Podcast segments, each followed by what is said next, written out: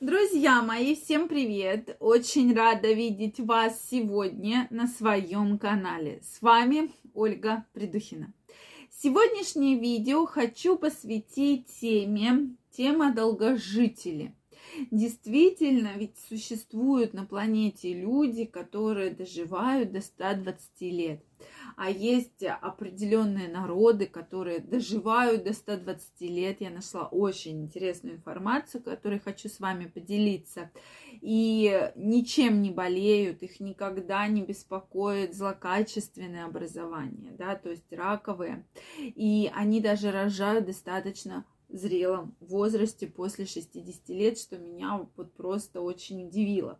И я сегодня предлагаю вам посмотреть, как же эти племена населения, прошу прощения, живут, и какие у них основные э, критерии, да, почему вот все-таки они действительно ничем не болеют и настолько находятся здоровыми, что даже могут забеременеть достаточно зрелом возрасте. Поэтому давайте сегодня разберемся, на чем же ставится самый главный акцент, когда мы с вами говорим про долголетие. Я думаю, эта тема будет многим интересна, потому что меня данные немножечко вот тоже удивили, да, что действительно ведь человек способен прожить очень-очень долго, да, и это зависит от нашего с вами образа жизни в том числе и от питания, про которое мы сегодня поговорим. То есть вот на чем надо делать акцент, чтобы быть более здоровым, чтобы прекрасно себя чувствовать и, соответственно, ничем не болеть. Сегодня разберемся. Друзья мои, если вы еще не подписаны на мой канал, я вас приглашаю подписываться, делитесь вашим мнением в комментариях, задавайте интересующие вас вопросы. Ну что, давайте разбираться. Существует такое население, как хунза, да? Существуют и другие разные населения, достаточно они живут обычно более обособленно, вот, которые доживают до 100 и более лет. Меня это всегда вот действительно очень удивляло, потому что когда особенно мы путешествуем, да, нам говорят, что вот здесь живет такое-то население, там самый старый человек, ему там 150 лет, и выходит такой дедулечка, который прям прекрасно вот выглядит, да, что ему не дашь даже там 70-80 лет, да, не то, что ему там 150. Вот, и, соответственно, и меня всегда удивляло, как, то есть вот что они делают, что они не болеют, у них нет рака, да, то есть практически больниц-то там нет, по сути.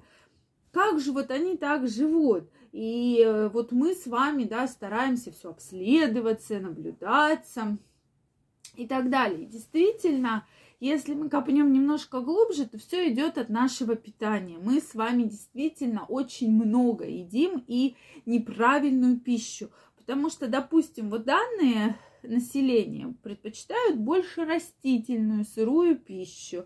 То есть это фрукты, овощи, злаки и сыр. Они отдают предпочтение именно этим продуктам. То есть они практически вообще не едят мясо, по данным, да, и, э, соответственно, данным, которые представлены в интернете. То есть они считают себя полностью вегетарианцами, вот, не едят мясо, и они делают упор, то есть они овощи даже не готовят. То есть вот они помидорчики, огурчики, перчик, кабачки, они все это едят в сыром виде, да. Может, что-то, конечно, готовят, но тем не менее. И, соответственно, делают упор на злаки и сыр. Также у них в рационе всегда присутствует курага, овечий сыр и пророщенные злаки. Вот эти, эти продукты, они действительно очень полезны и очень хорошо влияют на наш с вами обмен веществ на нашу с вами жизнедеятельность и энергию. Это, безусловно, привычка. Если мы с вами привыкли там есть пять раз в день, да, еще перекусывать, то это все наши привычки, безусловно.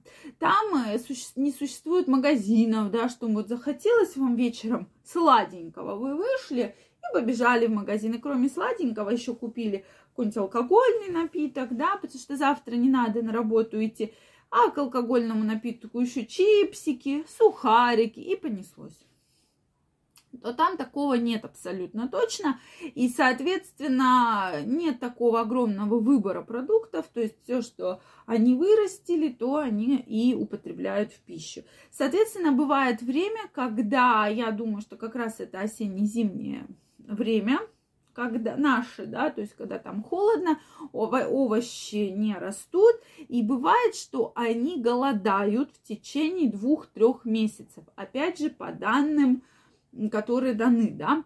Соответственно, в это время они пьют соки, в частности, сок кураги, потому что они запасаются сухофруктами как раз на время, когда может быть э, недостаток питания.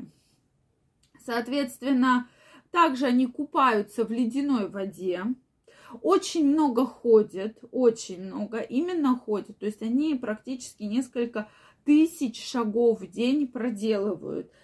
Соответственно, и рожаю даже в 65 лет. Вот, друзья мои, я не предлагаю, чтобы мы все с вами перешли именно на такой режим. Я про это не говорю в этом видео, но думаю, что каждый из вас э, для себя вынесет определенные такие моменты, которые можно применить в свою жизнь. То есть ледяная вода, голодание – да, ну не полная, а с применением каких-то соков, да, в частности сухофруктов. И, соответственно, правильное питание, то есть э, сырые продукты в основном. Вот вам секрет. И действительно, люди живут очень долго, у людей нет больниц, в которых они лечатся, да, постоянно. Нет, в теории они там где-то рядом есть, но тем не менее, э, вот когда вы прочитаете, это действительно информация очень удивляет. И теперь мы, если сравним со своим образом жизни, да, то есть о чем задуматься. Почему я сегодня с вами разбираю эту интересную тему, пока есть время, обязательно на эту тему подумайте. И крайне вам рекомендую ваш рацион больше включать фруктов, овощей и, соответственно, сухофруктов, да, можно орешек. Это крайне важно, потому что не использовать там майонезы всякие, просто взять, сделать салатик, помидорчик с огурчиком, полить оливковым или подсолнечным маслом. И, пожалуйста, вот ваш один из главных секретов здоровья. Друзья мои, мне очень интересно знать ваше мнение. Обязательно пишите мне его в комментариях. Если вам понравилось это видео, ставьте лайки. Не забывайте подписываться на мой канал. И очень скоро мы с вами встретимся в следующих видео и обсудим очень интересные темы.